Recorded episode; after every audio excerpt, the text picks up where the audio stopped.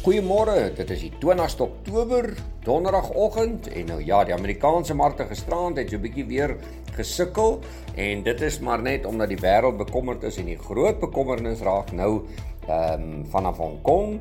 Hong Kong se beurs, die Hang Seng, verhandel nou op 'n 13 jare laagtepunt. Dit is aangepak asof daai mark net bly daal. En vir die beleggers of vir luisteraars wat luister en altyd sê maar goed gaan altyd op, Onthou net hulle kan vir langer daal as wat jy dink en daar wys die Hong Kong se indeks nou vir ons dat hy al vir 13 jaar daal en hy op 'n 13 jare laagtepunt betree. Dow Jones 99 punte laer op 30433,3% swakker. Die S&P 500 verloor 24 punte, 0,6% swakker op 3695 en die Nasdaq 91 punte laer, 0,8% swakker op 10680. Ooste vermoere, Nikkei van Japan 303 punte laer 1,1 van 'n persent swakker op 26954 Hang Seng Index 375 punte swakker 2,2 van 'n persent swakker op 16135 en die Australiese indeks 81 punte laer 1,2 van 'n persent swakker op 6718 hier by ons plaaslik was die beurs ook op die agtervoet. Top 40 indeks verloor 620 punte, dis 1% laer op 59210 en die algehele indeks verloor 698 punte, dis 1% laer op 65652. Rand vanmôre R18.35, hy verloor weer veld teenoor die Amerikaanse dollar, 17.91 vir 'n euro en 'n Britse pond, R20.54. Bitcoin 19026 klop klop so aan daai 19000 vlak.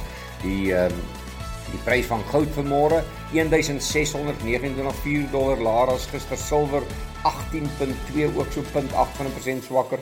Platinum 5 dollar laer, 0.5% swakker op 875 en die palladium prys 18 dollar laer, 1977,9% swakker. Brent olie 92.31. Wel vir die boere, gister was 'n bietjie van 'n gemengde sessie gewees. Geelmielie-prys R23 sterker op 5095. Die witmielie-prys R40 beter op 5198. Koring R11 laer op 7362. Sonneblom R270 beter op 11125 en die sojaprys R82 sterker op 10335. En as ek so na hierdie pryse kyk, dan dink ek ons kospryse by die by die winkel gaan beslis nie daal. Wel, internasionale nuus Nestlé se verkope het met 9,2% gestyg. Netflix aandele styg met 14% in een dag nadat daar goeie resultate gerapporteer is. Um J&J Johnson & Johnson besluit ook om personeel te verminder ondanks hulle verkope wat beter is en dan inflasie in die Verenigde Koninkryk staan nou op 10,1%. Lokaal Cashbuild het 'n 4% daling in inkomste gerapporteer. Ehm um, die Reserwebank neem beslag op meneer Marcus Jooste se se se ehm um, bates kan mense sê. Durban Road Product het 'n toename van 1% in goudproduksie gerapporteer en dan Quilter se netto invloeye groei weer. Hulle sê beleggers belê so 'n bietjie meer daar by hulle wat goeie nuus is. Wel besoek gerus ons webtuiste www.franseklerk.com vir meer inligting en ons gesels weer.